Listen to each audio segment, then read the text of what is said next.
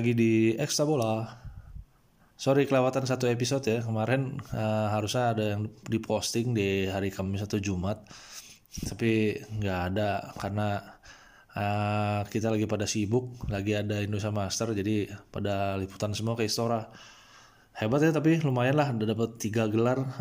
Tunggal putra ada Anthony Ginting dapat, terus ganda putra Marcus Kevin dapat juara. Kemudian yang ini sih yang keren sih, ganda putri nih, Gracia Polia sama Apriyani Rahayu menang. Selamat ya buat mereka bertiga ya. Sekarang nih episode kali ini gue ditemenin sama gak ada siapa-siapa, gue sendirian. Jadi kayaknya episode kali ini bakal cepet.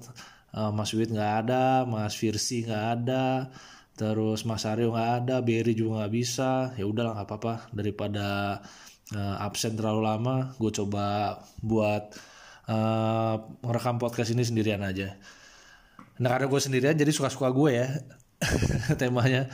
Tapi temanya pasti menurut gue sih menarik, karena kita akan membahas Liverpool. Yeay. Udah sendirian so asik lagi. Iya, Liverpool ya, bukan karena gue Liverpoolian ya, tapi emang Liverpool kayak musim ini udah pertanyaannya bukan apakah Liverpool bakal juara, tapi kapan Liverpool juara Liga Inggris 2019-2020. Lo bayangin aja sekarang baru pekan ke-2-3, Liverpool udah unggul 16 poin dari Manchester City. Kemarin Liverpool ngalahin Manchester United 2-0 di Anfield. Sebelumnya City malah keteteran lawan Palace ya, jadi cuma main imbang 2-2. Jadi ya makin jauh deh tuh jaraknya. Apalagi sekarang Liverpool masih punya tabungan 1 pertandingan nih, masih lawan West Ham, masih 2 minggu lagi, masih ada potensi. Jadi jaraknya jadi 19 poin at the end. Nah kalau ngomongin utak-utik nih, utak-utik poin, Liverpool kemungkinan besar kalau rataan poinnya masih kayak gini ya, laju-laju perolehan poinnya masih kayak gini, Liverpool tuh diperkirakan bisa dapat mengamankan gelar awal Maret, tanggal 14 Maretan. Jadi emang sisa hampir 10 pertandingan, 8 hampir 10 pertandingan sisa, Liverpool udah bisa mengamankan gelar. Jadi kalau hitungin rata-rata ya, jadi Liverpool musim ini udah 64 poin dari 22 pertandingan. Kalau di rata-rata dapatnya 2,9 poin per pertandingan, hampir sempurna, karena musim ini baru cuma sekali nih kehilangan poin pas lawan Manchester United 1-1 di Old Trafford pertemuan pertama.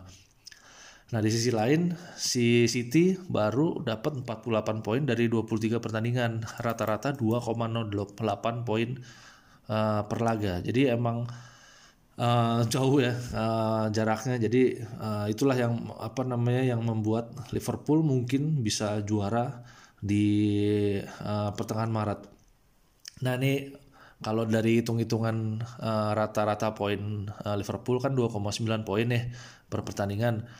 Nah kalau dihitung-hitung si Liverpool bisa juara di pekan ke-30. Nah di hitungan matematisnya ya itu aja deh. Jadi hitung aja 30 laga dikali rataan poin Liverpool 2,9 tadi. Nah yang keluar angkanya 87. Nah 87 itu di pekan ke-30 yang sama, di pekan yang sama Manchester City kan berarti 62 poin ya, hasilnya itu dari hitung-hitungan tadi tuh 30 kali 2,08 keluarnya angka 62,4. Atau dibuletin ke bawah ya, jadi 62. Nah kan kalau dikurangin jaraknya sama Liverpool berarti sudah 25 poin. Nah 25 poin itu sementara liga cuma sisa 8 pertandingan. 8 pertandingan itu kalau dikali 3 24 poin. Jadi dari sisa 8 laga maksimal 24, Liverpool jaraknya 25 dari City peringkat 2. Ya, jadi hitung-hitungan itu dari hitung-hitungan itu Liverpool juara di pekan ke-30. Siapa lawannya? Lawan Liverpool di pekan ke-30.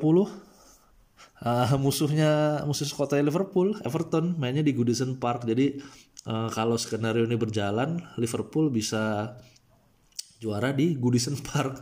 Masih di Liverpool sih, masih di kota Liverpool sih, tapi di kandang lawan. Pestanya, pesta rame-rameannya mungkin bisa langsung di pertandingan selanjutnya tuh tanggal 21 Liverpool ketemu sama Palace di Anfield. Jadi di 21 Maret udah ada mungkin udah ada selebrasi yang nggak resmi ya, dari karena masih nunggu Premier League biasanya dari di pekan terakhir tuh buat selebrasi angkat-angkat trofi. Tapi ya di pekan ke-31 ya mau nggak mau siapa yang larang kalau Liverpool udah mau hore-hore duluan. Nah, persoalannya adalah bukan persoalan juga sih. Liverpool malah bisa juara lebih awal dari 14 Maret. Karena faktor jadwal, ini jadwalnya Premier League doang ya, nggak ngitung Piala FA, nggak ngitung Piala Liga, nggak ngitung Liga Champion. Jadi full di Premier League. Nah, di Premier League ini Liverpool lawannya bisa dibilang enteng. Ini dari pekan ke-24 nih, besok nih pas midweek besok nih hari Kamis, Liverpool main hari Kamis. Lawannya kan Wolves. Dari pekan ke-24 sampai 30 ya. Liverpool itu lawan Wolves, terus West Ham itu yang partai tunda. Lawan Southampton, lawan Norwich, lawan West Ham lagi di pertemuan keduanya, lawan Watford, lawan Bournemouth, terus lawan Everton. Nah, dari nama-nama itu aja udah ketahuan kalau lawan yang dihadapi Liverpool sampai pekan ke-30 itu ya biasa aja gitu ya, nggak bisa dibilang susah. Kalau main FPL pasti tahu deh kan, ada yang FDR tuh yang fantasy difficulty rating. Kalau ngeliat warnanya cuma Wolves sama Everton yang abu-abu, yang berarti bisa dibilang lawan setara lah ya. Nah, sisanya ada di level 2 yang berarti ringan lah, warna hijau tuh. Jadi emang lawannya Liverpool ya kalau di atas kertas bisa lah ya dibuat dikalahin. Jadi bisa istilahnya bisa sapu bersih tuh. Nah, di sisi lain si Manchester City ini apes banget nih. Penjadwalannya setelah pekan ke-24 ini berat-berat. Jadi besok midweek ketemu Sheffield United tandang. Habis itu lawan Tottenham. Terus lawan West Ham, lawan Leicester, lawan Arsenal, lawan Manchester United, terus lawan Burnley. Jadi ya udah kebaca lah ya, kalau balik lagi kalau ngomongin yang FDR-nya FPL yang bisa dibilang enteng cuma West Ham sama Burnley yang bisa dibilang ijo. Terus lawan Sheffield ya bisa dibilang setara lah ya. Nah, lawan sulitnya ada Tottenham tandang, Leicester tandang, Arsenal kandang, Manchester United tandang. Jadi ada 3 partai tandang nih lawan tim yang secara tradisional lawan berat lah ya. Leicester mungkin bukan secara tradisional tapi performanya belakangan kan masih bisa dibilang tim gede lah ya. Jadi ada lawan beratnya ada Spurs, Leicester, Arsenal sama Manchester United. Nah, ini potensi kesandung nih, potensi kesandungnya City lebih gede ketimbang potensi kesandungnya si Liverpool. Jadi bisa aja Liverpool malah juara lebih awal.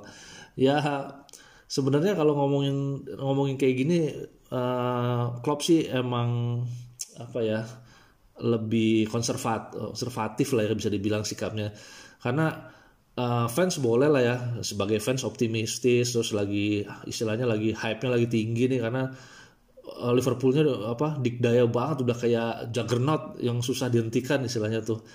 Jadi jarak sekarang 16 poin, besok kemungkinan besar malah bisa 19 poin. Jadi wajar kalau fans optimistis. Terus di kemarin pas di Anfield fans sudah nyanyiin itu lagi, we're gonna win the league. Itu terakhir kali kedengeran seingat gue tahun 2014 pas eranya Brendan Rodgers yang nyaris juara juga.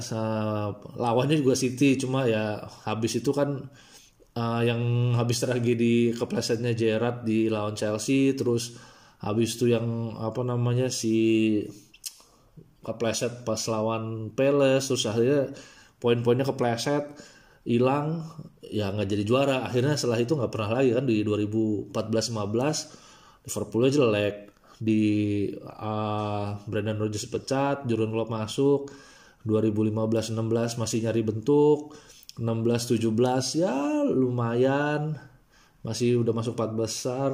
18-19, wah itu udah lumayan banget, udah jadi pesaing, walaupun we're gonna win the league belum keluar ya, karena waktu itu City-nya benar-benar istilahnya bisa kayak Liverpool sekarang gitu, apa kencang banget dapat poinnya. Nah baru sekarang nih lagu we're gonna win the league keluar lagi. Ya itu menunjukkan emang antusiasme fans Liverpool emang lagi tinggi-tingginya. Tapi seperti gue bilang tadi, Klopp lah kayak konservatif, nunggu sampai secara matematis poinnya mereka nggak bisa lagi dikejar siapapun pesaing mereka gitu, entah Leicester yang kemarin malah kalah 2 kali berturutan kalau nggak salah, kemudian City juga kalau secara poin matematis udah nggak bisa nyusul ya.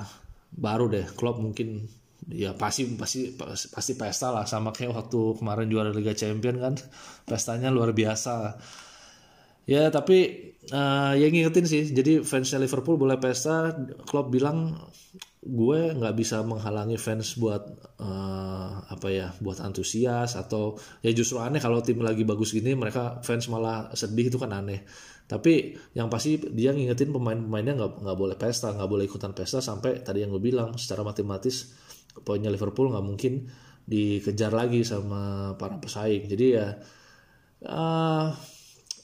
ya good for Klopp lah cara dia menghandle tim sejauh ini, karena pasti di kepala mereka, di kepala pemain pasti udah mikir kapan gue juara, tapi nggak dimunculin ke publik karena ya pasti kalau ketahuan salah satu atau salah dua pemain ngomongin kita akan juara di bulan Maret atau ngomongin juara di bulan April, palanya tempiling sama Klopp pas itu.